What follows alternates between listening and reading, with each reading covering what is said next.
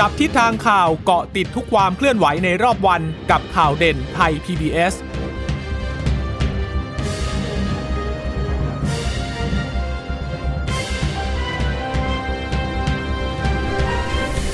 สวัสดีค่ะ สวัสดีค่ะต้อนรับคุณผู้ฟังสู่ข่าวเด่นไทย PBS นะคะ เราพบกันเป็นประจำทุกวันจันทร์ถึงศุกร์บ่ายๆ แบบนี้ค่ะ มาอัปเดตข้อมูลข่าวสารที่เกิดขึ้นในรอบวันกับดิฉันจีราชาตาเอี่ยมรัศมีและคุณพึ่งนภาคล่องพยาบาลเช่นเคยค่ะ ค่ะ คุณผู้ฟังสามารถรับฟังข่าวเด่นไทย PBS ได้นะคะผ่านทางเว็บไซต์ไทย PBS Radio com หรือว่าจะฟังผ่านทางแอปพลิเคชันไทย PBS Podcast นะคะ สวัสดีคุณผู้ฟังที่รับฟังข่าวเด่นไทย PBS จากสถานีวิทยุที่เชื่อมโยงสัญญาณจากทางไทย PBS ด้วยนะคะ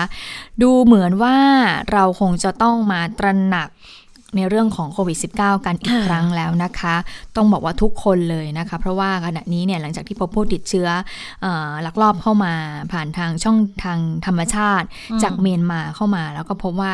กระจายตอนนี้เนี่ยเรียกว่าได้กระจายไปยังหลายพื้นที่ไม่ใช่แค่เฉพาะทางพื้นที่ภาคเหนือเท่านั้น แต่ว่าตอนนี้ก็กระจายไปหลาย ๆ ที่แล้วนะคะค่ะแล้วเข้ามาก่อนหน้านี้หรือเปล่านี่เราก็ยังไม่มีข้อมูลตรงส่วนนี้ แต่ว่าตอนนี้เนี่ยเราก็พยายามที่จะเอ่อไปตรวจเพิ่มสำหรับผู้ที่มีเอ่อผู้ที่ใกล้ชิด หรือว่าสัมผัสเสี่ยงสูงกับผู้ที่ติดเชื้อที่มีการรายงานตามที่กระทรวงสาธารณสุขนั้นได้ทราบมา เพราะฉะนั้นแล้วนะคะเอ่อก็คงจะต้องมา ตระหนักในเรื่องนี้กันอีกครั้งหนึ่งเหมือนกันนะคะ ค่ะ ก็เป็นประเด็นที่หลาย ๆ คนก็ยังคงอ่าหวั่นวิตกกันอยู่นะคะ เพราะว่ามันก็มีความเสี่ยงถึงแม้ว่ามันอาจจะไม่เยอะ แต่เนื่องจากว่าคนที่ติดเชื้อเนี่ยหลาย ๆ คนเขาก็มีอาการ แล้วทีนี้จากข้อมูลที่เรารู้จากที่คุณหมอพยายาม เล่าให้ฟังแล้วก็ต้องบอกเล่าให้ฟังไม่ได้เพราะ คุณหมอพยายามที่จะให้ข้อมูลความรู้ความเข้าใจกับสังคมเนี่ยก็จะบอกมาตลอดว่า คนป่วยที่แสดงอาการจะเป็นคนที่มีความเสี่ยงในการแพร่เชื้อได้มากที่สุด เพราะว่าจำนวนปริมาณเชื้อเนี่ยก็จะเข้มข้นแล้วก็มีมีศักยภาพที่จะทำให้คนอื่นติดได้มากที่สุดนะคะ แล้วก็จากที่เราทราบเนี่ยสิบคนใหม่ที่ติดมาจากพม่าจากเมียนมาเนี่ยนะลักลอบเข้าเมืองมาเนี่ย มีอย่างน้อยๆ ก็ห้าคนนะคะ ที่เขามีเชื้อเออเขาแสดงอาการดังนั้นเลยก็เลยกังวลอยู่เหมือนกันว่า เอ๊ะอย่างนี้แล้วความเสี่ยงที่จะไปแพร่ให้คนอื่นๆ เนี่ยจะเป็นยังไง ถึงแม้ว่ามันอาจจะไม่ได้สูงถึงขนาดจะเป็นคลัสเตอร์ใหญ่ขนาดนั้นก็ตามนะคะ แต่แน่นอนทางจิตวิทยาเนี่ยมันไม่โอเคหรอก ตอนนี้เนี่ยมีเริ่มมีรายงานเข้ามามากขึ้นเรื่อยๆแล้วว่าในจังหวัดที่อาจจะมีรายงานคนที่กลับมาจาก เมียนมาแล้วติดเชื้อจังหวัดแล้วไม่กี่คนหรอก แต่ว่าอืมผลผลมันเกิดทั้งจังหวัด โดยเฉพาะจังหวัดท่องเที่ยว เอาง่ายๆ ขนาดพิจิตรเนี่ย เมืองรองเมืองที่อาจจะไม่ได้เป็นเป็นที่ท่องเที่ยวยอดนิยมเหมือนพวกเชียงใหม่เชียงรายอะไรเขาเนี่ยนะคะตอนนี้เขาผวาผลกระทบกันถึงถึงขนาดที่ว่าที่โรงพยาบาลเนี่ยมีกลุ่มวัยรุ่นนักท่องราตรีเข้าไปแห่รอตรวจหาเชื้อโควิดกัน10โควิด -19 กันละ ต่อเนื่องจากเมื่อวานเลย เพราะว่าเมื่อวานนี้ค่ะ ทางคณะกรรมการโรคติดต่อจังหวัด แล้วก็ทางสสจพิจิตรเนี่ยเขายืนยันไทม์ไลน์แล้วไงว่า ผู้ป่วยชาวจังหวัดพิจิตรอายุ 25 ที่ลักลอบข้ามแดนมาจากท่าขี้เหล็กเนี่ยเขาลงเครื่องจากเชียงรายมาลงดอนเมืองนั่งเครื่องจากดอนเมืองไปพิษณุโลก ไปพิษณุโลกแล้วก็ไปพิจิตรถึงพิจิตรปุ๊บก็ยังไม่กลับเข้าบ้านพักนะ เพราะว่า พอกลับเข้าที่พักคงเอาข้าวเอาของเก็บเสร็จ ไปทำเล็บไปเที่ยวสถานบันเทิง ที่มีชื่อผับก็คือเบิร์ดบาร์แล้วก็คร o ค o ได e ร็อกพิจิตสามคืนต่อกันเลยตั้งแต่ 28 29 30 ไปกับเพื่อนอีก 3 คน ดังนั้นตรงนี้แหละ มันก็เลยกลายเป็นพื้นที่เสี่ยงด้วย ก็ทำให้คนที่เขาไม่น่าไม่มั่นใจแล้วว่าช่วงที่สาวคนเนี้ยเขาไปเที่ยวเนี่ย อยู่ในสถานที่ท่องเที่ยวแห่งเดียวกันหรือเปล่า สถานบันเทิงแห่งเดียวกันหรือเปล่า เขาก็เลยแห่กันไปตรวจเชื้อกันที่โรงพยาบาลกันเต็มเลยนะคะ ถึงแม้ว่าจริง ๆ แล้วเนี่ยสสจเขาจะขีดวงมาว่าเสี่ยงสูงเนี่ยอยู่ประมาณ 4 คนอืมก็คือเออเพื่อนที่ไปเที่ยวสถานบันเทิงด้วยกัน เพราะว่า ถ้านั่งโต๊ะเดียวกันเนาะมันก็มีความเสี่ยงอยู่แล้วพอไปเที่ยวสถานบันเทิงแบบเนี้ยมีดื่มมีกินก็คงไม่ใส่หน้ากากอนามัยกันอยู่แล้ว แล้วก็ช่างทาเล็บด้วยช่างทำเล็บ แต่ไม่แน่ว่าช่างทำเล็บเนี่ยอย่างน้อยๆเวลาทำเล็บส่วนใหญ่เขาเขาจะใส่หใส่น้าแมกากสอยู่นะแล้วอืมเพราะว่าคือกันฝุ่นละอองอะไรอยู่แล้วด้วยนะคะ ก็อยู่ใกล้ชิดก็แต่ว่ายังไงก็ตามด้วยความที่อยู่ใกล้ชิดและทำเล็บมันคงไม่ได้ใช้เวลารวดเร็วนะคะก็ก็เลยกลายเป็นว่าเขามีความเสี่ยงนะคะ แล้วทีนี้เนี่ยก็ปรากฏว่า ผลที่มันเกิดขึ้นทันทีเลยเนี่ย คือช่วงนี้ที่พิจิตเขามีเทศกาลงานงิ้วและถนนคนเดินอยู่ด้วย เขาเรียกว่าเป็นเทศกาลงานงิ้วถนนคนเดิน หรือว่าที่รู้จักกันเยอะๆก็คือ เทศกาลหมูสะเต๊ะอร่อย หอยทอดรสเด็ด เขาเป็นพื้นที่สตรีทฟู้ดบริเวณถนนกลางตลาดเทศบาลเมืองพิจิตนะคะ จัดมาปกติเนี่ยเขาจะจัด 1-10ธันวาของทุกปี ตอนแรกๆก็คือคักพอมีข่าวปุ๊บ ปรากฏคนบางตาเลยค่ะอืมแล้วก็ศูนย์อาหารของตลาดเทศบาลสองปกติก็แม่ค้าแม่ขายขายข้าวขายของกัน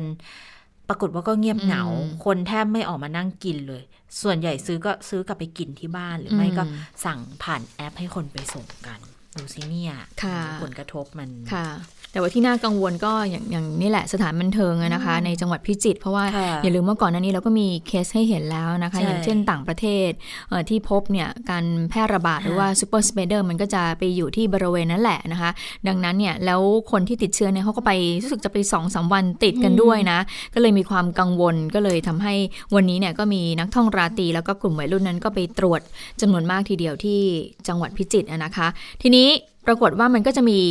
ผู้ติดเชื้ออีกคนหนึ่งค่ะเขาก็นั่งรถตู้ ตอนนี้นั่งรถตู้เนี่ย คนที่นั่งรถตู้พอรู้ว่าเอ่อหญิงสาวไทยเนี่ยเอ่อนั่งรถตู้คันเดียวกับผู้หญิงคนนี้ค่ะที่เดินทางกลับบ้านที่ราชบุรี ก็เลยตอนนี้ก็เลยไปตรวจเหมือนกันนะคะ เนื่องจากมีความกังวล ก็บอกว่าคนหนึ่งอะที่รู้เลยนะ ที่ว่านั่งรถตู้คันเดียวกับหญิงที่จะกลับจากราชบุรีก็คือมหาวิทยาลัยรังสิตอืมก็บอกว่าคนเนี้ย ตอนนี้ทำให้มหาวิทยาลัยรังสิตเนี่ยมีการประกาศนะคะรับมือกับโควิด -19 โดยระบุว่ามีนักศึกษาของมหาวิทยาลัย 1 คน ได้บังเอิญไปโดยสารรถตู้ร่วมกับผู้ติดเชื้อหนึ่งคนระหว่างเดินทางกลับบ้านที่ราชบุรี โดยน้องนักศึกษาคนนี้ก็บอกว่าใส่หน้ากากตลอดเวลานะ แต่ก็เนื่องจากว่าไม่มั่นใจไงนะคะปรากฏว่านักศึกษาคนดังกล่าวเนี่ยหลังจากที่นั่งรถตู้คันเดียวกันแล้วเขาก็เขาก็มีการเปิดเผยทำลายบอกน้องคนนี้เขาก็ไปอยู่ที่มหาวิทยาลัย ร่วมกิจกรรมการเรียนการสอนปกตินะคะ แล้วน้องคนนี้ก็ได้ปฏิบัติตามมาตรการป้องกันโควิด -19 อย่างเคร่งครัดสวมหน้ากากอนามัยตลอดเวลา แล้วส่วนบุคลากรนักศึกษาที่เกี่ยวข้องก็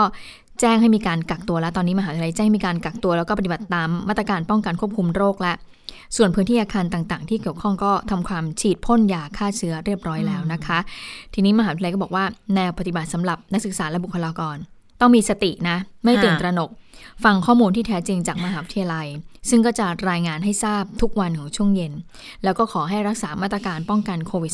-19 อย่างเคร่งครัดด้วย อันนี้ก็เป็นเคสที่นั่งโดยสารคันเดียวกับ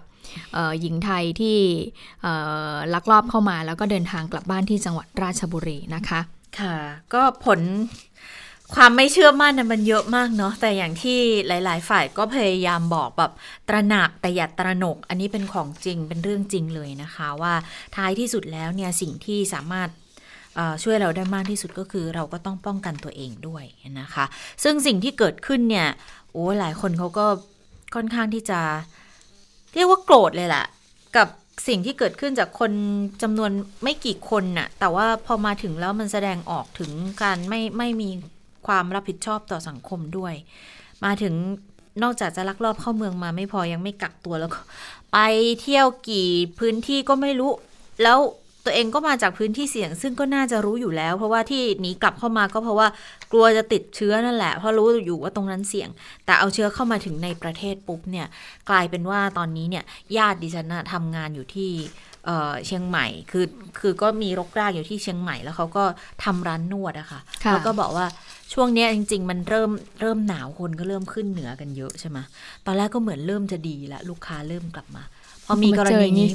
เขาบอกเซ็งเลยอะมันกำลังจะดีอยู่แล้วเนี่ยเขาโพสต์ Facebook ว่ากำลังจะดีอยู่แล้วทำไมต้องมาพัง เพราะว่าคนแบบ ไม่คิดแค่ไม่กี่คนเองเนี่ย แล้วแล้วมันก็คงไม่ใช่แค่เชียงใหม่เชียงรายนะ เพราะว่าตอนนี้ก็หลายคนไปในหลายพื้นที่เลยทีเดียวนะคะค่ะอืมก็ทำให้วันนี้ทางกระทรวงสาธารณสุขเนี่ยมีการถแถลงนะคะ ก็ได้มีการพูดถึงสถานการณ์ที่เกิดขึ้นด้วย โดยบอกว่าเออตอนนี้เนี่ยตั้งแต่วันที่ 24 พฤศจิกายนจนถึงวันที่ 1 ธันวาคม พบผู้ติดเชื้อโควิด -19 จากเคสนี้นะคะ ทั้งหมด 10 ราย ผู้สัมผัสรวมเนี่ยตอนนี้อยู่ที่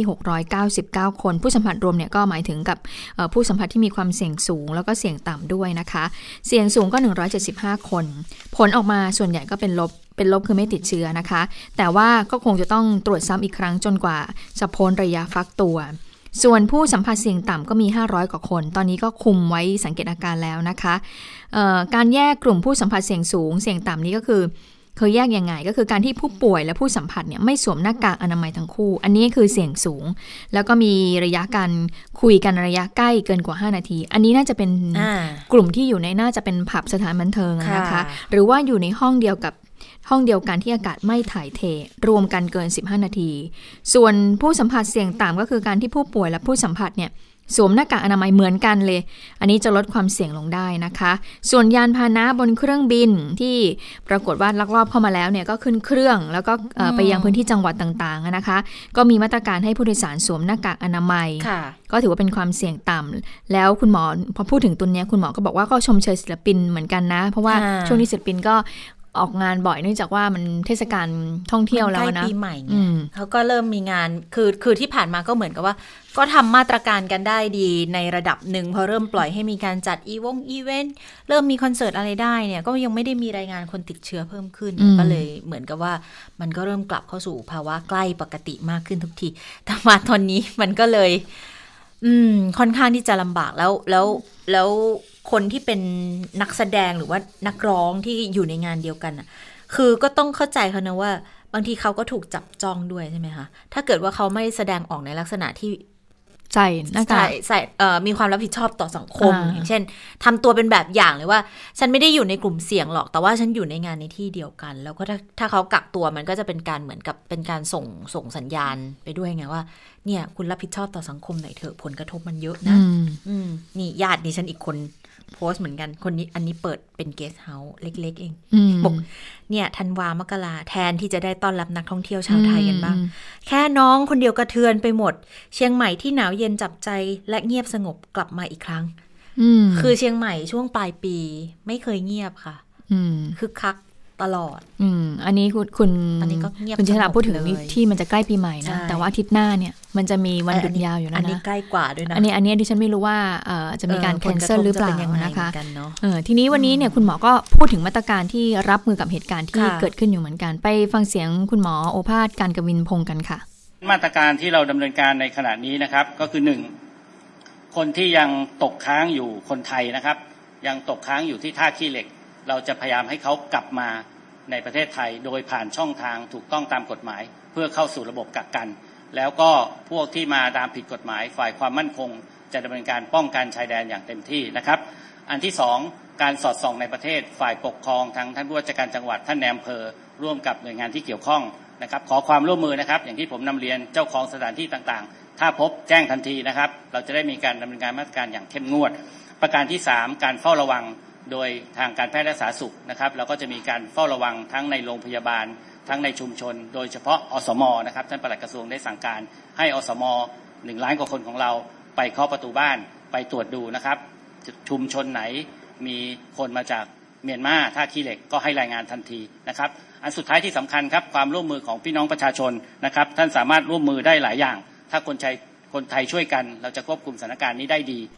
อืม มีข้อมูลเพิ่มเติมนิดนึงค่ะมาจากผู้สื่อข่าวของเราเองนะคะ แต่ว่าเป็นผู้สื่อข่าวที่ทำเปิดปมเขาพูดถึงเรื่องของของสถานบันเทิงวันจีวันด้วยนะคะวันน้องเขาก็โพสต์ให้ฟังเขาบอกว่าเขาเคยไปถ่ายออตอนเรื่องของความลับวิตเรียนะคะ แล้วออกอากาศไปแล้วตั้งแต่เมื่อ 2 ปีที่แล้วเมื่อปี 61เขาบอกว่ามีการพูดถึงสถานบันเทิง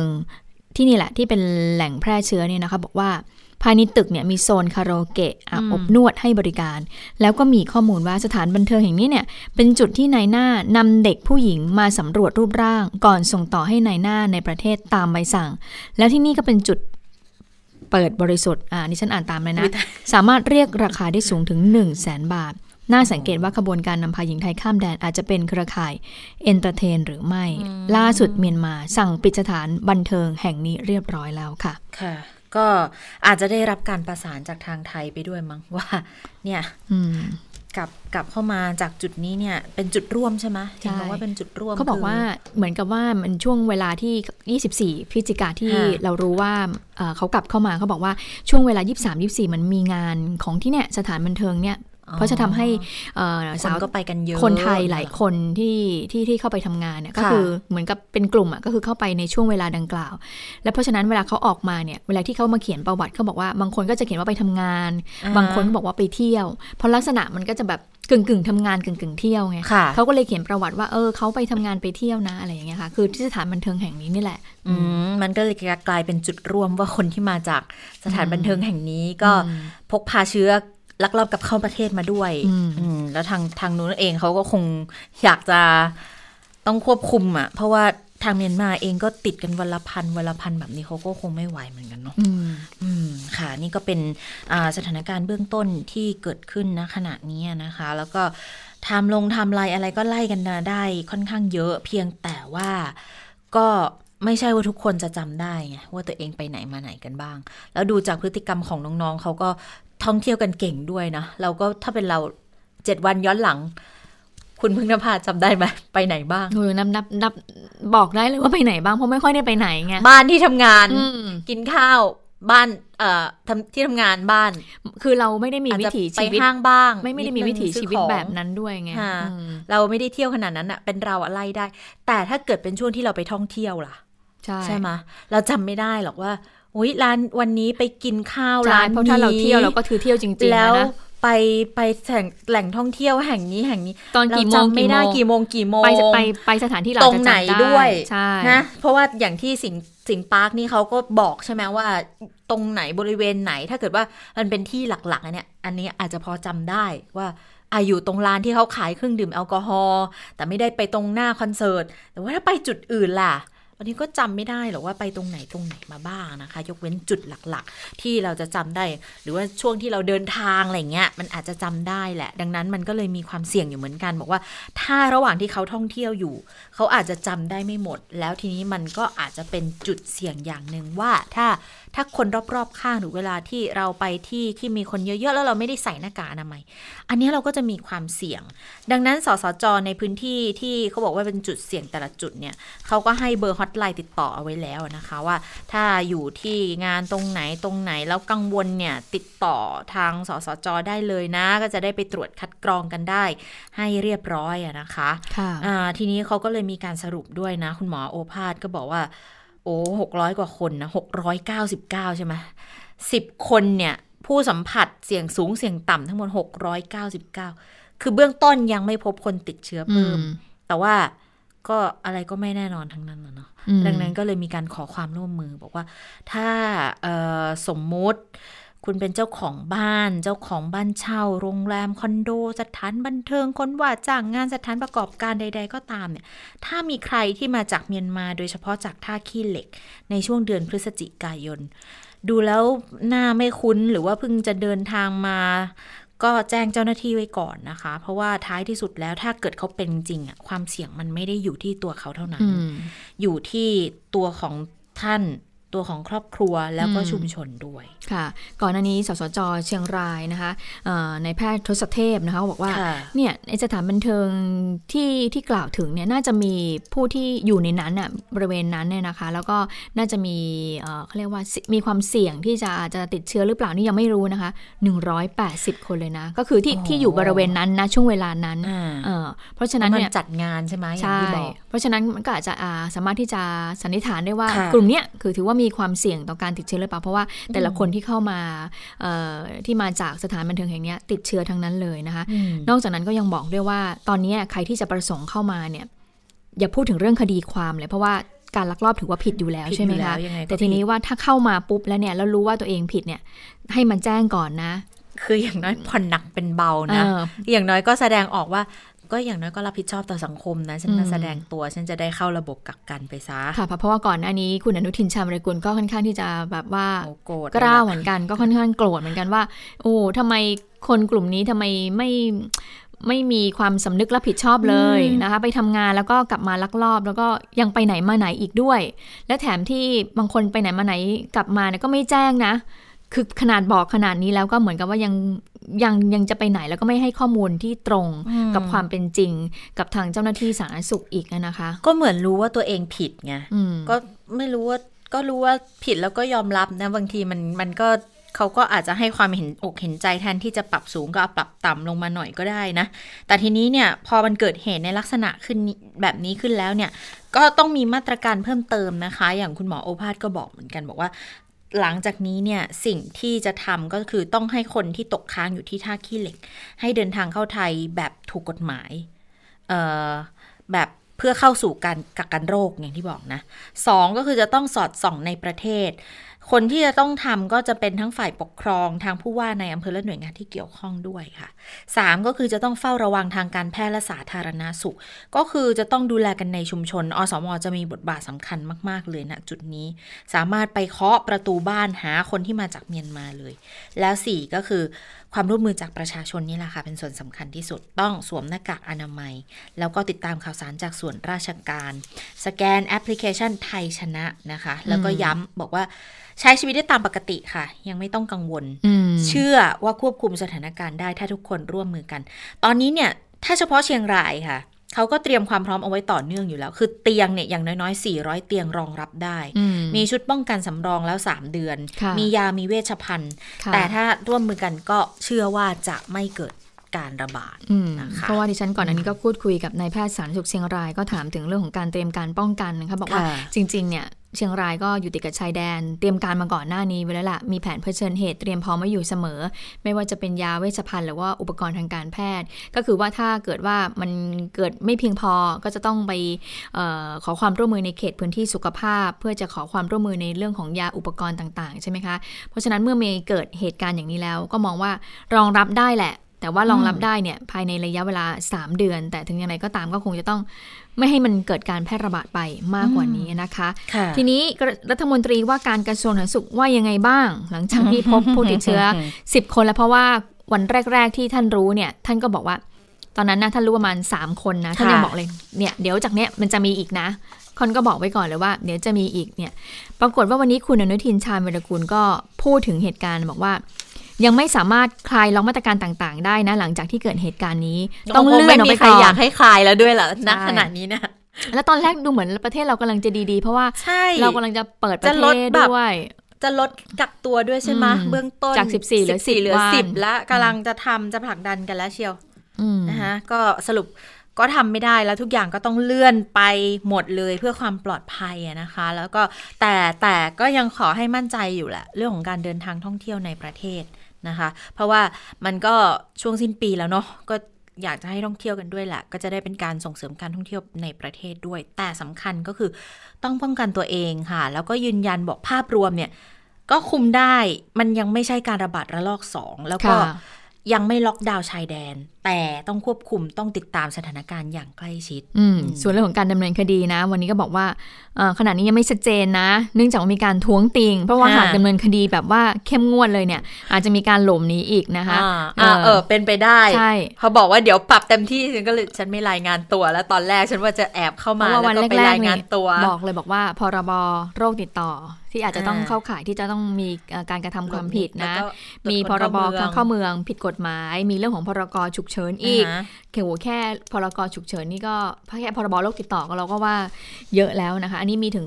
3 กฎหมายที่จะเข้ามาดำเนินคดีอย่างเด็ดขาดเลย วันนี้ก็เลยมีเสียงอ่อนลงก็คืออะโอเค เรื่องของการดำเนินคดีเนี่ยเดี๋ยวค่อยว่ากันอะเมื่อเข้ามาแล้วขอให้มาตรวจก่อน ให้มาตรวจเชื้อหาโควิด -19 แล้วก็กักตัวก่อนให้เป็นไปตามมาตรการป้องกันโรคก่อนนะคะค่ะอ่าแล้ววันนี้ค่ะในจับตาสถานการณ์เราก็อืมมีการพูดคุยกับคุณหมอธีระ วรัธนารัอืตน์มนะคุณหมอจากจุฬานะคะ คุณหมอก็เป็นคนที่ค่อนข้างมีความห่วงใยในเรื่องของสถานการณ์โควิด -19 มีการโพสต์ตลอด คุณหมอก็ก็มองว่าประเทศอะเรายังไม่ได้สมควรที่จะเปิดประเทศเลยค่ะคุณหมอพูดไว้ก่อนหน้านี้อยู่แล้วนะคะพอมาเจอสถานการณ์อย่างอีก วันนี้เราก็เลยสอบถามกับคุณหมอ คุณหมอก็มองว่าก็ถือว่าเป็นการดีเหมือนกันนะ ที่มีเหตุการณ์อย่างนี้ เพราะเราจะได้รู้ว่าเตอนแรกเราก็นึกว่าคุณหมอจะตำหนิเออแต่แต่ก็เปล่าเพราะว่าอันนี้มันต้องยอมรับแบบว่า คือทางการก็พยายามแล้วแหละอืมแต่คนมันลักลอบเข้ามามันมันควบคุมไม่ได้ไงค่ะแล้วเราเราแล้วถ้าลักลอบเข้ามาแล้วเขาไม่ได้ให้ความร่วมมืออะในการเข้ามาสู่ระบบในการกักตัวมารายงานตัวอย่างเงี้ย มันก็ทำอะไรไม่ได้เพราะอันนี้ก็ต้องส่วนหนึ่งก็ต้องอยู่ที่สำนึกด้วย แต่คุณหมอก็พูดน่าสนใจนะบอก จริงๆถือผมมองว่าเป็นโชคดีนะครับ คุณหมอมาเสียงนิ่มมากวันนี้อืมผมมองว่าเป็นโชคดี แต่ก็คือก็ก็ถ้าดิฉันมองก็คือว่าเป็นทวงติง แต่ทวงติงแบบนิ่มๆหน่อยนิ่มๆไม่ได้แบบว่าว่าเอ่อกระโชกโห้งห้าก็บอกว่า มองว่าเป็นเรื่องดีแหละโชคดีเราจะได้รู้ว่าเพื่อมือเหตุการณ์อย่างนี้เกิดขึ้นเนี่ยเป็นยังไง แล้วพอพอจะเมื่ได้อกันได้ไงอ่าแล้วพอเมื่อมีเหตุการณ์อย่างเนี้ยต่จะได้รู้ความเป็นจริงว่ามันมีการแพร่กระจายอยู่ในสังคมนะค่ะที่ ตัวเลขเนี่ยมันอาจจะไม่ขึ้นในแต่ละวัน แต่ว่าจริง ๆ แล้วเนี่ยมันมันอาจจะมีการลักลอบอยู่เงียบๆนะแล้วคุณหมอก็บอกว่าชายแดนมันของเราเนี่ยยาวมันยาวมากเลยนะจริงๆค่ะแล้วจะให้เจ้าหน้าที่เนี่ยมาคุมเข้มตลอดแนวชายแดนเนี่ยซึ่งมีกว่าเป็นโอ้เอ่อหลายหมื่นกิโลเมตรเนี่ยมันคงจะไม่ได้ คงไม่สามารถที่จะไปคุมเข้มได้ตลอดสอง24 ชั่วโมง2,000กว่าหรือเปล่าดิฉันไม่แน่ใจแล้ววันนี้รู้เฉสึกพาะเฉพาะฝั่งมิตรที่ติดกับเมียนมานะอ่าแล้วล่าสุดเนี่ยทางสาธารณสุขก็ออกมาบอกแล้วบอกว่า คนที่ลักลอบเข้ามาเนี่ยลักลอบเข้ามาตอนตอนไหนคุณยุชตารู้ไหมตอนเปลี่ยนเวรเรารู้เวลา เออเขาก็รู้เวลา เพราะว่าการถ้าถ้าไปดูไทม์ไลน์เขามีการเปิดเผยเหมือนกันนะ คนที่ลักลอบเนี่ย มีคนเมียนมาเนี่ยเป็นคนนำเข้ามา เพราะฉะนั้นจ่ายคนละหกพันห้าเออเพราะฉะนั้นก็ต้องคนกลุ่มเนี้ยคือคนที่จะต้องทำความผิดเนี่ยเขาจะต้องรู้อยู่แล้วแหละว่าเขาควรจะเข้ามาในเวลาไหนช่วงเปลี่ยนเวรจังหวัดไหนอ่าใช่ คุณหมอทีละก็เลยบอกว่าอะอย่างนี้เราก็ต้องยอมรับนะว่า มันไม่สามารถที่จะควบคุมได้ และทำให้เรารู้ได้ว่ามันมีสถานการณ์อย่างเงี้ยเกิดขึ้นแฝงอยู่ในสังคมค่ะทีนี้เราก็เลยถามต่อ ถามว่าอ้าวแล้วอย่างนี้จะต้องมีเพิ่มาตรการยังไงดีเพิ่มยังไงบ้าง ไปฟังเสียงของคุณหมอธีระกันค่ะหากเป็นผมเนี่ยผมคงจะมีการประกาศและบอกว่าเออพื้นที่ที่มีเคสเหล่านี้จะเป็นพื้นที่เสี่ยงและต้องเฝ้าระวังนะถัดจากนี้ไปอย่างน้อยสองอาทิตย์นะครับเพื่อกระตุ้นเตือนให้คนที่อยู่ในพื้นที่เองระวังมากขึ้นอืมเคร่งครัดมากขึ้น นอกจากนี้คนที่อยู่นอกพื้นที่ถ้าเกิดจะไปเที่ยว ก็ไม่ใช่ว่าห้ามไปเที่ยวนะครับ แต่ว่าครับขอให้ไปเที่ยวอย่างมีสติตรวจสอบตรวจตราให้ดีทั้งในแง่ที่พักที่ไปพักรวมทั้งคนแวดล้อม ถ้าเกิดดูแล้วไอ้ที่ที่เราจะไปเนี่ย คนมันจะแออัดนะเราลองเปลี่ยนแผนไปเที่ยวตรงที่ที่แออัดน้อยลงตรงนั้นก็จะช่วยได้นะครับค่ะนอกจากนี้เรื่องของทางรัฐเองเนี่ยอาจเอ่อทำการขยายตัวของจุดบริการในการตรวจโควิด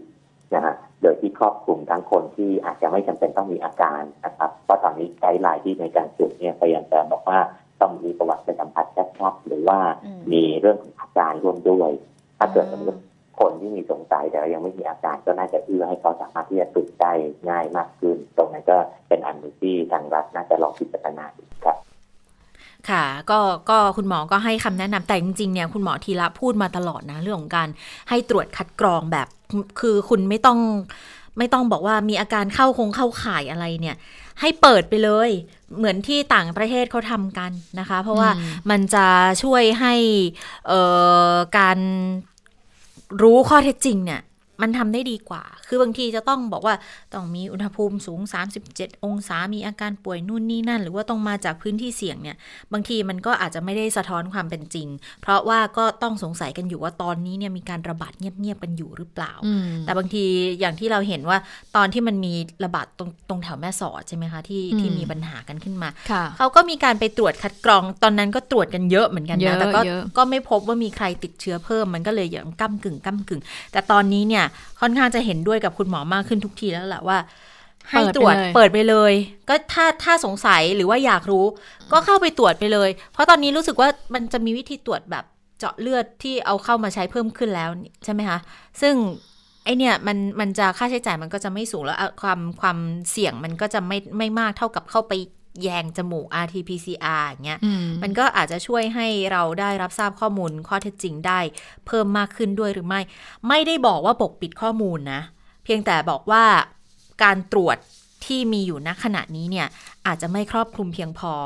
หรือไม่นะคะ ดังนั้นก็เออเป็นหนึ่งในข้อที่คุณหมอก็บอกว่าทำแบบนิรนามก็ได้ เหมือนคลินิกนิรนามก็ได้สงสัยก็เข้าไปไม่ซึ่งต้องบอกแนวคิดของคุณหมออะไรเงี้ยจริงๆก็คล้ายๆกับคุณหมอธีรวัตรเหมจุธานะค่ะที่คุณก่อนหน้านี้คุณหมอก็บอกว่า ก็อยากจะให้มีการแบบว่าเป็นตั้งตู้เลยเหมือนตู้โทรศัพท์อะที่อยู่ตามจุดต่างๆ walk in เออและทีนี้เอะใครเอ่อใครแบบว่าข้องใจสังเกตตัวเองเอ้ยมีอาการหรือเปล่า หรือไม่มั่นใจว่าตัวเองติดเชื้อหรือเปล่า เพราะว่าอย่าลืมนะว่าช่วงนี้อากาศหนาวอากาศเปลี่ยนแปลงบ่อยค่ะเอ่อโรคหวัดมันก็ระบบทางเดินหายใจเนี่ยคนก็อาจจะเป็นมากขึ้นใช่คนก็ไม่มั่นใจว่าเอะเป็นหรือเปล่าเพราะฉะนั้นเนี่ยให้มี ไปไปให้มีอย่างเงี้ยทั่วพื้นที่เลยนะ แล้วก็ให้คนเหล่าเนี้เข้าไปตรวจได้ฟรีเลย ถ้ามีอย่างนี้เนี่ยมันจะรู้เลยว่า อ๋อ คนนี้ติดนะ คนนี้ไม่ติดนะ จะได้เข้าสู่ระบบการรักษานั้นได้รวดเร็วมากยิ่งขึ้นนะคะ อ่า ทีนี้มันมีอีกประเด็นหนึ่งที่น่าสนใจ เพราะว่าคนที่ติดเชื้อโควิด -19 เนี่ยก็บอกว่าเขาบางคนเขามีอาการไข้ใช่ไหมคะคุณค่ะเชื่อตา แล้วเขาก็ขึ้นเครื่อง แต่ก่อนเขาขึ้นเครื่องเนี่ยเขาก็กินยาลดไข้ ดิฉันยอมรับนะว่าแรกๆเลยตอนที่ฉันไป กลับมาจากกลับมาจากญี่ญี่ปุ่นปุ่น มีอาการเอ่อจิตตกเหมือนกันว่ากลัวว่า เอ๊ะเราจะเป็นไข้หรือเปล่า ก็กินยาเหมือนกันนะ กินยาพารา เพราะฉะนั้นก็ไม่แปลกถ้าเกิดว่ากลุ่มคนเหล่านี้เนี่ยที่เขากลับมาจากลักลอบมาแล้วเนี่ยเขาจะขึ้นเครื่องก็ไปจังหวัดต่างๆกลับบ้านเขาแล้วเขาจะกินยา ทีนี้เลย เราก็เลยมีการตั้งข้อสังเกตกันว่า มาตรการเรื่องของการคัดกรองที่สนามค่ะบินเนี่ยมันมันมันย่อหย่อนไหมหรือว่าจะต้องมีการปรับอะไรหรือเปล่า ซึ่งเรื่องนี้คุณหมอทีละก็พูดเหมือนกันใช่ไหมคะ ใช่คุณหมอคือถามคุณหมอเหมือนกันเพียงแต่คุณหมอมองในลักษณะที่ว่าสิ่งที่ดีที่สุดที่จะช่วยได้ก็คือป้องกันตัวเองอืมคืออย่าถอดหน้ากากอนามัยอะถ้าเกิดขึ้นไปบนเครื่องอะค่ะ เพราะว่าความเสี่ยงบนเครื่องมันมีสูงอยู่แล้ว เพราะว่านั่งอยู่บนเครื่องลำเดียวกันถึงแม้ว่าภายในเครื่องเขาจะมีระบบกรองอากาศก็ช่าง แต่ถ้าเกิดว่าเรานั่งอยู่ เป็นเวลานานๆเนี่ยคุณหมอบอกว่าอยู่ในพื้นที่เดียวกัน 15 นาทีขึ้นไปมันก็มีความเสี่ยงละ ตรงนี้เนี่ยก็ทำให้คุณหมอก็แนะนำมาในเรื่องของการดูแลตัวเองให้เพิ่มมากขึ้น แต่ในแง่ของออสายการบินเนี่ยก็อาจจะต้องไปดูแลในระบบของตัวเองด้วยเหมือนกันนะคะ ว่าจะเพิ่มการคัดกรองยังไง ซึ่งคุณโกวิทเนี่ยก็ได้ไปพูดคุยกับทางออพอสนามบินของแม่ฟ้าหลวงเขาก็บอกก็ยืนยันบอกว่า คือเขาก็ทำตามขั้นตอนทุกอย่างนะ ก็มีการสกรีนอุณหภูมิอืมแล้วเอาภาพมาเปิดให้ดูเลย ก็เขาสกรีนผ่านอะอืมก็แล้วมันก็ไม่สามารถไปห้ามเขาได้นี่ว่า เออคุณไม่มีไข้แล้วจะไม่ให้ขึ้นเครื่องบินมันมันก็ทำไม่ได้ไง แล้วเราเราจะมีสิทธิ์อะไรไปซักประวัติมากขนาดนั้นด้วยหรือไม่เนี่ย ในการลักษณะการให้บริการในเชิงพาณิชย์น่ะมันก็อาจจะเป็นไปได้ยาก ซึ่งหลังจากนี้ก็ไม่รู้เหมือนกันว่าจะต้องต้องดูแลกันยังไง เพียงแต่ว่าก็อาจจะต้อง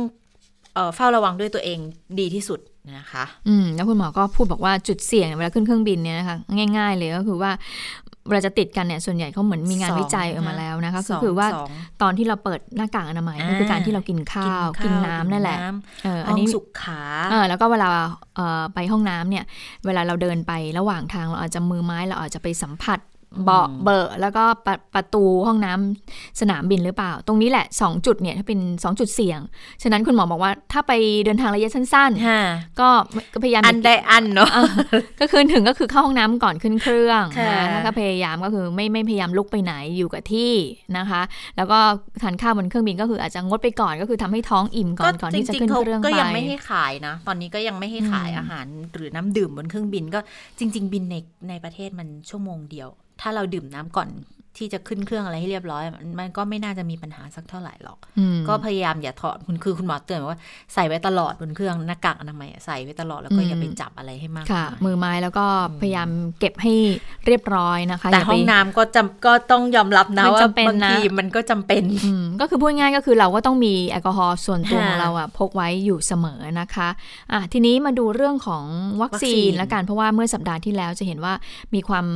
คืบหน้าก้าวหน้าขึ้นมากนะคะค่ะเนื่องจากว่าบริษัทผู้ผลิตเอ่อต่างชาติเนี่ยก็เริ่มทยอยเอ่อประกาศความสำเร็จของตัวเองออกมาแล้วนะคะ บ้างก็บอกว่าโอ้ประสิทธิผลประสิทธิภาพเนี่ยร้อยละ 90 บ้างก็บอกว่าประสิทธิผลเนี่ยร้อยละ70 ทีเดียวก็มากอยู่เหมือนกัน แล้วเมื่อบริษัทต่างชาติเหล่านี้เขาประกาศออกมาเนี่ย ไทยเรามีหวังหรือเปล่า หวังที่จะได้รับวัคซีนเหล่านี้หรือเปล่า เพราะว่าไทยอะตอนนี้ก็ ยังผลิตวัคซีนของตัวเองอยู่เหมือนกันนะคะ ก็อยู่ในห้องของการวิจัยอยู่เหมือนกัน ทีนี้วันนี้คุณหมอออสุภกิจสิริรักษ์นะคะ ซึ่งเป็นอธิบดีกรมวิทยาศาสตร์การแพทย์นะคะวันนี้คุณหมอก็พูดถึงความคืบหน้าการสั่งซื้อวัคซีนเหมือนกัน บอกว่าก็ตั้งเป้าไว้นะ ว่าจะมีวัคซีนให้เพียงพอต่อประชากรร้อยละ 50 ของประเทศ ก็คือครึ่งหนึ่งพูดง่าย ๆ ประชากรบ้านเรามีเท่าไหร่นะคะ คุณจะหกสิบสี่ป่ะหรือหกสิบห้า เนี่ยถ้าครึ่งหนึ่งก็คือประมาณนั้นประมาณครึ่งหนึ่งก็ประมาณ คือเราต้องได้อย่างน้อยๆหกสิบเอ้ยสามสิบกว่าล้านโดสอ่าเพราะฉะนั้นไม่ไม่รู้ว่าคนหนึ่งต้องใช้กี่โดสไม่แน่ใจ อืม แล้วคุณหมอก็บอกว่าขณะนี้ก็สั่งซื้อจากบริษัทเอสตาเซเนกาแล้วเอสตาเซเนกาเนี่ยเป็นบริษัทของอังกฤษนะคะ ที่ค่ะออกมาบอกตัวเองว่าเนี่ยประสิทธิภาพของตัวเองเนี่ยประสิทธิผลเนี่ยประมาณเอ่อวัคซีนเนี่ยร้อยละ 70 นะ คุณหมอบอกว่าเอสตาเซเนกาเนี่ย เพียงพอต่อประชากร 13 ล้านคนเท่านั้นเอง มีจำนวน 26 ล้านโดส หรือคิดเป็นร้อยละ20 อันนี้เป็นเอ่อส่วนแรกที่เราจะได้รับวัคซีนมา วันนี้คุณหมอก็เลยอธิบายว่า ไอ้วัคซีนที่มีการผลิตของต่างชาติเนี่ยค่ะแล้วเราแล้วไทยเนี่ยเราสามารถที่จะได้รับวัคซีนมาจากทางไหนบ้างนะคะ ไปฟังเสียงของคุณหมอสุภกิจกันค่ะ จริง ๆ เราตั้งเป้าหมายนะครับในเบื้องต้นเนี่ยนะครับว่าเราจะหาวัคซีนให้ได้ 50%ของประชากรนะครับ นั่นก็หมายความว่าครอบครัวคนเนี่ยประมาณครึ่งหนึ่งของคนในประเทศไทยนะครับมาจากไหนบ้างครับ 20%มาจากการที่เราได้พึ่งเซ็นสัญญาไปอย่างที่ท่านเห็นเมื่อวันศุกร์ที่แล้วเนี่ยนะครับก็คือการร่วมไม้ร่วมมือกับออกฟอร์ดและแอสตราเซเนกาอันนี้ไม่ใช่เป็นการจองซื้อหรือเป็นการซื้อโดยปกติทั่วไป แต่เป็นการซื้อบนเงื่อนไขของการถ่ายทอดเทคโนโลยีการผลิตมาที่ผู้ผลิตในประเทศไทยด้วย นะครับ26 ล้านโดสนะครับ20%คือประมาณ 13 ล้านของประชากรคนละ 2 โดส ส่วนที่สองนะครับที่กำลังเจรจาอยู่ ซึ่งผมไม่แน่ใจว่าผู้ที่ให้ข่าวอาจจะคาดเคลื่อนสับสนหรือไม่มีข้อมูลเนี่ยก็คือว่าเรื่องของ COVAX Facility อันนี้เป็นการที่มีองค์กรระดับโลกอย่าง WHO หรือกาวีเนี่ยนะครับได้เป็นตัวตั้งตัวตีในการจัดการเนี่ยเอาคนที่จะผลิตวัคซีนได้ทั้งหมดเนี่ย มาอยู่ในถังเดียวกันนะครับ นั่นหมายความว่าติดต่อกันหลาย ๆ เจ้า แล้วถ้าผลิตวัคซีนสำเร็จจะเอามาใส่ถังเดียวกันนะครับ แล้วก็เชิญชวนประเทศต่าง ๆ ในการที่จะเข้าไปเอ่อทำสัญญาในการที่จะจองซื้อด้วยเช่นกัน ประเทศไทยก็คิดว่าทางนี้ก็เป็นอีกทางหนึ่งที่อาจจะทำให้เราได้วัคซีน เพราะว่าอ่ามันเหมือนกับมีม้าหลายตัวนะครับ 10%สุดท้ายเนี่ยนะครับ อย่างที่เราเห็นว่าก็มีหลายบริษัทนะฮะที่มีโอกาสที่จะผลิตวัคซีนได้สำเร็จนะครับ เพราะฉะนั้นเราก็จะติดตามสถานการณ์ข้อมูลต่อไป ว่าราคาเป็นอย่างไรนะครับ ถ้าจะต้องจองซื้อจองซื้อกันอย่างไรนะครับ จะได้วัคซีนมาเมื่อไหร่นะครับ อันนี้ก็เป็นขบวนการที่จะต้องอพูดคุยเจรจากันต่อไป แล้วก็ให้ฝ่ายนโยบายเป็นคนนโยบายเป็นคนกำหนดนะครับ ว่าเราจะดำเนินการมากน้อยแค่ไหน อืที่พูดทั้งหมดเนี่ยน่าจะเกิดขึ้นกลางปีหน้านะ กลางปีก็2564 นะโคคะวัคเอแอสตราเซเนกาเขายังยังไม่ได้รับใบอนุญาตเลย เหมือนผลยังไม่ดีผลยังเสไม่ถีนิ่ยรงอะเออยังไม่เสถียรนะคะเออ ก็แต่ว่า a s t r a z เซ e c a เนี่ยทำกับออกซฟอร์ดเนาะ แล้วเราก็ไปมีความร่วมมือกับเขาแล้วเรียบร้อย ก็ตอนนี้เนี่ย เท่ากับว่าเอ่อเป้าหมายประชากรร้อยละห้าสิบอืมซื้อมาได้ตอนนี้เนี่ย ที่สั่งซื้อแล้วนะ คือเพียงพอต่อประชากร 13 ล้าน 26 ล้านโดส ก็เท่ากับว่า 1คนใช้ประมาณอย่างน้อย 2 โดส ใช่ไหมคะ อาจจะต้องฉีดฉีดสร้างภูมิแล้วก็กระตุ้นภูมิอีกรอบหนึ่ง เพราะถ้าเป็นของเอสตาเนี่ยต้องใช้ 2 โดสองสโดสอืมฮะแล้วก็จะคิดเป็นร้อยละยี่สิบของประชากรไทยทั้งหมด แล้วก็อย่างที่บอกเจรจากับโควัคกับกราวีอืมอ่าอีกร้อยละยี่สิบแล้วก็บริษัทยาอื่นๆก็คงจัดหาอีกร้อยละสิบก็เป็นสัดส่วนที่เคยแจ้งกันมาก่อนหน้านี้แล้วนะค่ะแล้วก็หวังว่าให้ไทยนั้นเอ่อได้ไปเอ่อ ที่ร่วมกับบริษัทต่างชาติ หรือว่าเอ่องานวิจัยของต่างชาติเนี่ย ที่จะสามารถถ่ายทอดเทคโนโลยีให้เราได้ เพื่อที่เรานั้นจะได้สามารถผลิตเอง เมื่อสักครู่นี้พูดถึงเรื่องของว่าเอ่อตั้งเป้าให้เพียงพอต่อประชากรร้อยละ 50 ของประเทศใช่ไหมเพราะฉะนั้นแล้วก็คือไม่ได้มีประชากรทุกคนอย่างเราอย่างดิฉันคุณชะตา ก็อาจจะไม่ได้รับวัคซีนโควิด -19 นี้ แล้วใครล่ะที่จะได้รับวัคซีนเป็นกลุ่มเป้าหมาย ที่จะได้รับวัคซีนโควิด -19 นี้บ้าง วันนี้เนี่ยเอ่อคุณหมอโอภาสการกวินพงศ์ก็พูดถึงเรื่องนี้เหมือนกันไปฟังกันค่ะ เป้าหมายในการฉีดเนี่ยกำหนดยังไงจะเป็นไปได้ไปโดยเหตุผลอื่นๆ อย่างเช่นเหตุผลทางการเมืองหรือเปล่า ก็คงเรียนว่าเรามีคณะกรรมการในการพิจารณา แล้วก็จะอิงเหตุผลทางวิชาการกับเหตุผลทางการแพทย์และสาธารณสุขเป็นหลักนะครับ อันนี้เป็นสิ่งที่เราปฏิบัติมาอย่างยาวนานนะครับ และที่สำคัญก็คือการสื่อสารให้ให้ข้อมูลที่เป็นจริงกับประชาชน ก็มีเหมือนกันนะครับ บางคนก็บอกไม่อยากฉีด บางคนก็บอกอยากฉีด เพราะฉะนั้นถ้าเรากำหนดกลุ่มเป้าหมาย เราก็จะต้องสื่อสารให้ทราบว่าเหตุผลจำเป็นทำไมต้องฉีดกลุ่มนี้ก่อน ฉีดกลุ่มนี้หลังเป็นต้น รวมทั้งการตอนนี้ก็มีคนแชร์กันเยอะนะครับ ในเรื่องของโลกโซเชียลก็จริงมั่งไม่จริงมั่งก็ส่วนใหญ่จะไม่จริงนะครับ ก็คงเรียนว่าในการฉีดวัคซีนให้กับกลุ่มเป้าหมายเนี่ยขึ้นกับวัตถุประสงค์ อย่างเช่น ของอเมริกากับของอังกฤษที่เขาเริ่มประกาศจะฉีดวัคซีนเขาก็จะฉีดให้กลุ่มบุคลากรทางการแพทย์และสาธารณสุขก่อน เพราะกลุ่มนี้จะเป็นกลุ่มที่มีความเสี่ยง แล้วก็ต้องไปดูแลพี่น้องประชาชนอย่างนี้เป็นต้น หรือกลุ่มที่สองก็คือกลุ่มที่มีโอกาสที่จะติดเชื้อแล้วมีโอกาสป่วยตายสูง อย่างเช่น ผู้สูงอายุ หรือผู้ที่มีโรคติดต่อเรื้อรังต่าง ๆ อันนี้จะเป็นกลุ่มที่สองส่วนกลุ่มที่สามก็จะเป็นกลุ่มที่เวลาติดเชื้อแล้วมีโอกาสแพร่กระจายไปให้คนอื่นสูง อย่างเช่น กลุ่มคนวัยทำงานวัยรุ่น เพราะฉะนั้นเราจะเลือกกลุ่มไหน ก็จะมีคณะกรรมการในการดูแล คงไม่ใช่ขึ้นกับใครคนใดคนหนึ่งจะไปสั่งการได้อย่างนี้เป็นต้นนะครับ แล้วก็คงจะต้องมีการให้พี่น้องประชาชนได้รับทราบล่วงหน้านะครับ รับฟังความคิดเห็นนะครับ อืม นอกจากนี้นะคุณหมอยังพูดถึงเรื่องของเมื่อเราได้วัคซีนแล้วเนี่ยจะไปฉีดที่ไหนคุณหมอก็จะบอกด้วยนะ ว่ายังไงแล้วก็เชิญชวนให้ไปฉีดด้วย เดี๋ยวก็คงจะมีรายละเอียดความคืบหน้าออกมาเป็นระยะระยะนะคะค่ะ แต่ว่าก่อนหน้านี้ก็เหมือนจะมีการชี้แจงด้วยนะว่าศักยภาพในการให้วัคซีนของเราเนี่ย ก็มีความพร้อมเพียงพอถึงแม้ว่าที่ผ่านมาอาจจะไม่เคยจะมีการระดมให้กันเยอะขนาดนี้ก็ตามนะคะ แต่ว่าก็เคยผ่านการให้วัคซีนไข้หวัดใหญ่กันมาแล้วนะ ก็เออเขาก็ได้ยกตัวอย่างลืมบอกไปด้วย แล้ววัคซีนวัคซีนที่จะจะจะให้กับกลุ่มเป้าหมายฟรีด้วยนะอ่าอันนี้คุณหมอบอกว่าฟรีนี่คือเป็นของที่รัฐจัดหานะครับ แต่ถ้าเป็นบริษัทยาหรือว่าเอกชนนำเข้ามาเนี่ย อันนั้นก็จะต้องมีค่าใช้จ่าย เพียงแต่ว่าเขาจะต้องมาขออนุญาต คือมาลงทะเบียนกับทาง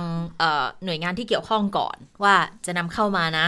ก็คงคล้ายๆ เหมือนกับจะเป็นทางเลือกแหละไข้วัคซีนไข้หวัดใหญ่ที่ฉีดแหละเพราะว่ารัฐก็จะได้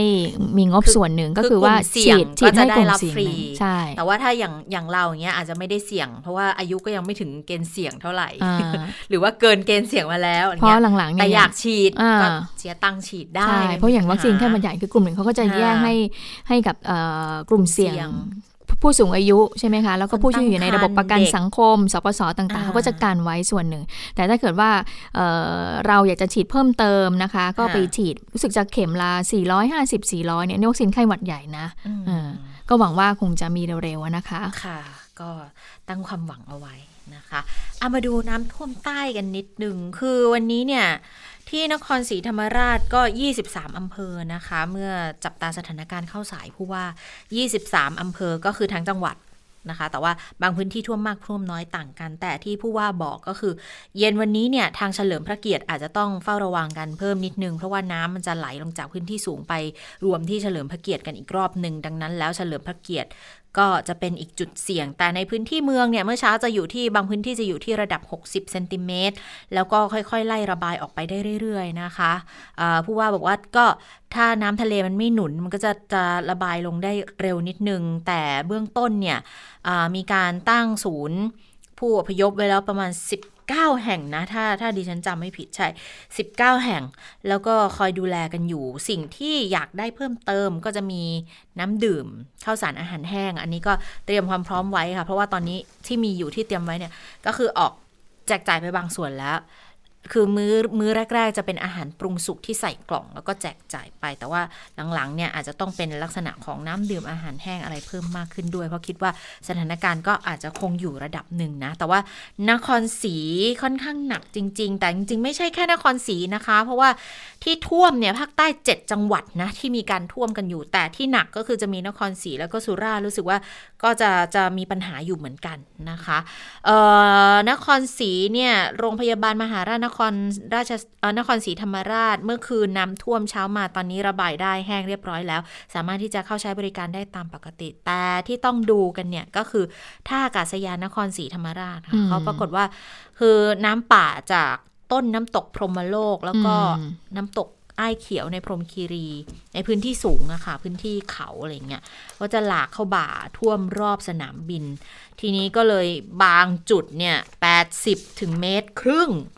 แล้วก็เส้นทางหลักเข้าสนามบินบริเวณริมถนนบางปู เบญจมะปากพูนตำบลปากพูนอำเภอเมืองนครศรีธรรมราชเนี่ย ตรงนี้เนี่ยค่อนข้างที่จะระดับน้ำสูงอยู่ แต่ตัวสนามบินยังไม่ได้รับผลกระทบมากค่ะ เพราะว่า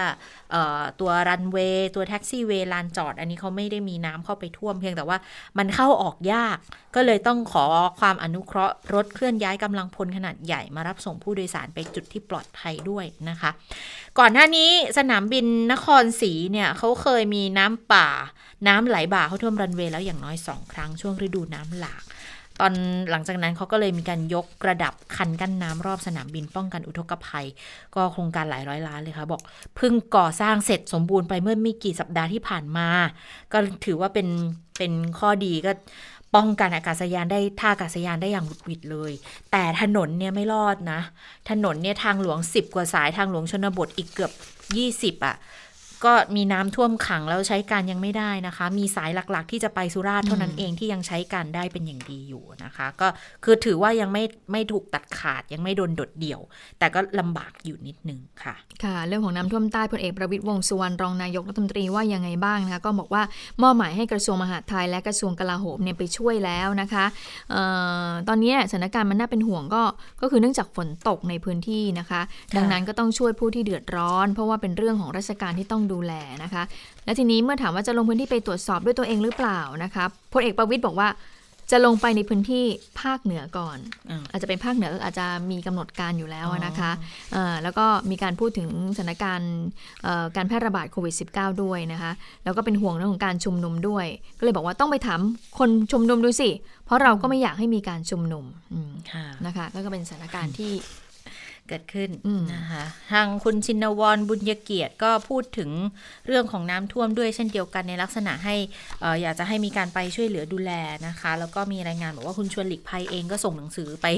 ที่นายกเลยบอก ไปช่วยดูแล เพราะว่า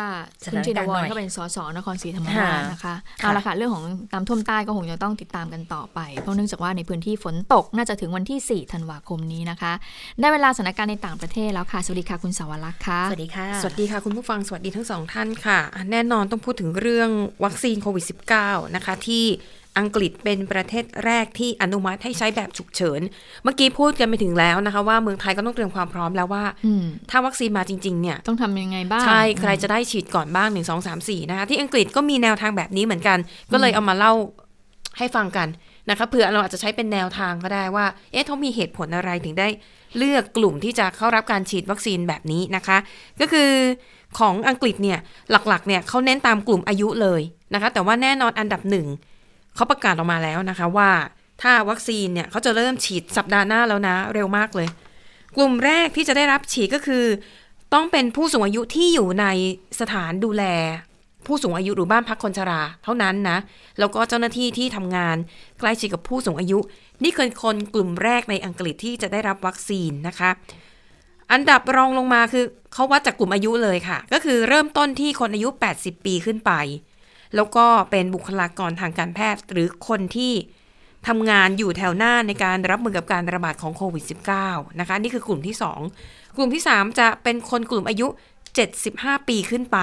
แล้วก็เลยลงมา 75 ปีขึ้นไป 70 ปีขึ้นไป 65 ปีขึ้นไปตามนี้ แล้วมันจะมาขั้นอยู่ตรงที่อายุ 50 ปี คือคนต่ำกว่าอายุ 50 ปีเนี่ยยังถือว่า ไม่ใช่กลุ่มที่มีความเสี่ยงมากนัก ดังนั้นพอไล่มาถึงจนคนกลุ่มอายุต่ำกว่าห้าสิบเนี่ย วัดยังไงหนึ่งเขาจะวัดจากว่าเป็นคนป่วยอยู่แล้วไหมเช่น ผู้ที่ป่วยด้วยโรคมะเร็ง หรือผู้ป่วยที่ต้องทานยาหรือว่าเข้ารับการรักษาบางอย่างที่ทำให้ ภูมิต้านทานของร่างกายมันอ่อนแอ คนกลุ่มนี้ก็จะได้รับวัคซีนเป็นคนกลุ่มแรก ๆนะคะ อะอันนี้ก็เป็นหลักการคร่าวๆนะคะว่า อังกฤษเนี่ยเขาลำดับความสำคัญอย่างไรในการฉีดวัคซีน ทีนี้มาถึงประเด็นว่า แล้วการขนส่งวัคซีนที่มันต้องเก็บในอุณหภูมิติดลบ 70 องศาเซลเซียส อังกฤษบอกว่าอันนี้ไม่ใช่ปัญหาเลย อังกฤษเนี่ยเป็นเป็นประเทศที่พัฒนาแล้วนะคะ ระบบสาธารณสุขเนี่ยดีมาก ดังนั้นเรื่องอุปกรณ์สถานที่จัดเก็บวัคซีนไม่มีปัญหาค่ะ เพราะว่าเมื่อย้ายจากตู้เก็บที่อุณหภูมิติดลบ 70 องศาเซลเซียส แล้วย้ายไปอยู่ในตู้เย็นธรรมดา เก็บที่อุณหภูมิ2ถึง8องศาเซลเซียสเนี่ย เก็บได้ 5 วัน อืม สบายสบายเลยใช่ ดังนั้นการบริหารจัดการก็ต้องแม่นยำนิดนึงว่าคนที่มาฉีด โดสแรกเสร็จ แล้วก็ต้องมีการตามด้วยนะ เพราะว่าต้องฉีดด้วยกัน 2 โดสนะคะ ของอังกฤษเนี่ยก็บอกว่าในล็อตแรก น่าจะได้วัคซีนมา8แสนโดส แล้วก็ยินดีกับเขาด้วยเนาะเดี๋ยวสัปดาห์หน้าเนี่ยเขาก็จะเริ่มฉีดแล้วนะคะค่ะทีนี้หลายคนอาจจะสงสัยเอ๊ะ ข่าวก่อนหน้านี้เดี๋ยวบอกอเมริกานี่แบบยื่น ยื่นแบบขออนเป็นเจ้าแรกเลย รองลงมาก็สหภาพยุโรป แล้วไม่จู่ๆอังกฤษมาตีแรงแซงโค้งเปรี้ยงเทโค้งเลย ใช่นะคะอ่าเดี๋ยวทบทวนกันนิดนึงคืออเมริกาเนี่ยไฟเซอร์ขออนุมัติใช้ฉุกเฉินเนี่ย20 พฤศจิกายน แล้วตอนนี้ตอนแรกคาดว่า 11 ธันวาคมน่าจะได้ฉีด ตอนนี้เลื่อนแล้ว เขาคาดว่าการทบทวนสรุปผลเนี่ย ของ FDA น่าจะแล้วเสร็จ 15 ธันวาคมนี้ นะคะ ส่วนของสหภาพยุโรปเนี่ยอาจจะมาเร็วกว่าอเมริกานะ เพราะก็บอกว่าทางไฟเซอร์เนี่ยยื่นเรื่องขออนุมัติ1ธันวาคมก็จริงแต่ว่าทางหน่วยงานด้านอาหารและยาของสหภาพยุโรปเนี่ยเขาเริ่มพิจารณาข้อมูลวัคซีนของไฟเซอร์ ตั้งแต่ 6 ตุลาคมแล้วนะคะ คือเป็นการพิจารณาล่วงหน้า เขาก็แต่ของ EU เนี่ยเขาตีไว้แบบหลวมๆเลยนะว่า ช้าสุดเนี่ย 25 ธันวาคมน่าจะอนุมัติได้ แต่ก็ไม่แน่นะคะ อาจจะมีการอนุมัติเสร็จเร็วกว่าที่กำหนดไว้อ่าส่วนสาเหตุหลายคนสงสัยว่า เอ๊ะทำไมอังกฤษเนี่ยถึงได้เป็นประเทศแรกของโลกที่อนุมัติการใช้วัคซีนตัวนี้นะคะ ก็บอกว่าจริงๆแล้วทางอังกฤษเนี่ยทำข้อตกลงสั่งซื้อล่วงหน้าไว้กับ 6-7 รายนะคะ แล้วก็มีการพิจารณาข้อมูลของวัคซีนแต่ละตัวไปแล้วก่อนหน้านี้ แล้วก็เริ่มมีการทบทวนอย่างเป็นทางการเนี่ยของไฟเซอร์ ก็คือวันที่ 23 พฤศจิกายนที่ผ่านมาค่ะ แล้วก็ก็บอกว่าเออเลยทำให้กระบวนการเนี่ย มันเสร็จเร็วกว่าของประเทศอื่น ๆนะคะ ก็บอกว่าอันนี้อาจจะเป็นข้อดีนะ ที่อังกฤษมีความเป็นเอกเทศ แล้วก็ไม่ได้ไปผูกตัวเองติดกับสหภาพยุโรปนะคะ เพราะว่าพอเป็นประเทศที่อยู่แบบลำพังก็สามารถตัดสินใจอะไรได้อย่างรวดเร็ว ซึ่งแตกต่างจากออสมาชิกสหภาพยุโรปเขาบอกว่า ไม่มีทางที่จะได้วัคซีนเลยตราบใดที่องค์การยาของสหภาพยุโรป ยังไม่อนุมัติวัคซีนตัวที่ว่านี้นะคะแล้วก็บอกว่าของอังกฤษเนี่ยมีการเตรียมรับมือกับความพร้อมค่อนข้างดีนะคะ มีการกำหนดสถานที่ฉีดวัคซีนไปเรียบร้อยแล้วนะคะว่าถ้าวัคซีนมาถึง จุดที่จะให้ประชาชนไปฉีดวัคซีนเนี่ยหลักๆก็คือจะเป็นโรงพยาบาลอืมแล้วก็เป็นศูนย์สำหรับการฉีดวัคซีนโดยเฉพาะค่ะนะคะ ก็เรียกว่ามีการเตรียมแผนการที่ค่อนข้างดี ก็เลยทำให้กระบวนการต่างๆเนี่ยเดินหน้าไปอย่างรวดเร็ว แต่แน่นอนค่ะทันทีที่อะมองในแง่ดีนะ พอค่ะมีข่าวว่าอืมอังกฤษอนุมัติวัคซีนปุ๊บหุ้นทั่วโลกเมื่อวันนี้ดีดขึ้น วันนี้ของไทยเองก็ยังดีดขึ้นเช่นเดียวกันนะคะ แต่ขณะเดียวกันนะหากมองในแง่ลบ มันต้องมีกลุ่มคนที่แอบอ้างว่า เอาวัคซีนมาได้ของไฟเซอร์อ่าแล้วก็มาขายอาจจะขายในราคาถูกกว่าท้องตลาดหรืออะไรด้วยซ้ำก็เลยทำให้สำนักงานตำรวจสากลนะคะ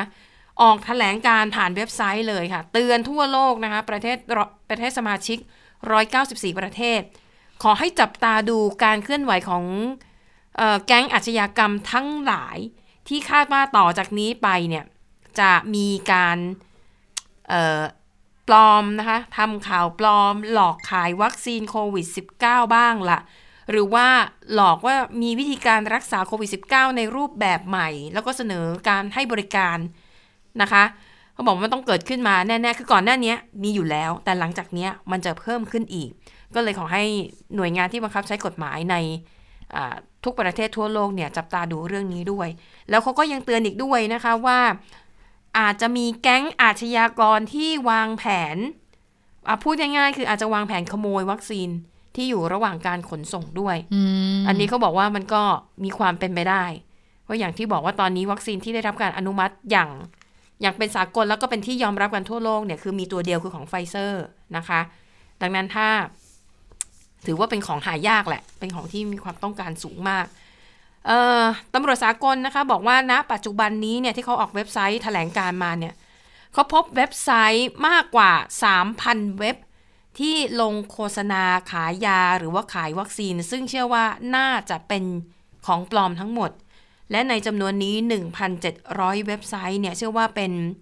เป็นเว็บไซต์ที่เขาทำหลอกขึ้นมาเพื่อใช้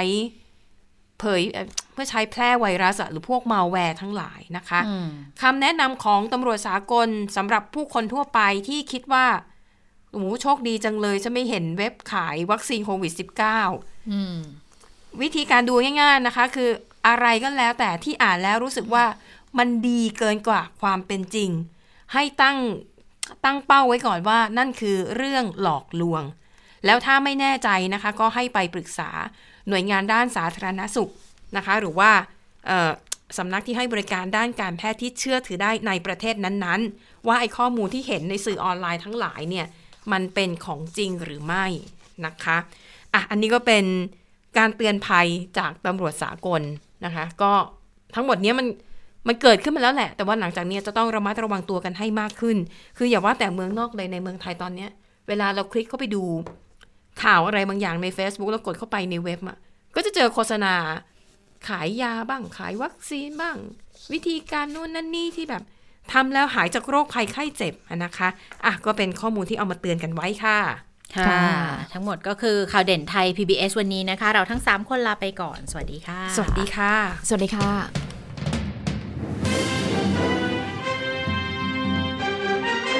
ติดตามข่าวเด่นไทย PBS ได้ทุกวันจันทร์ถึงศุกร์เวลา 15 นาฬิกา ทางไทย PBS Radio และติดตามฟังข่าวได้อีกครั้งทางไทย PBS Podcast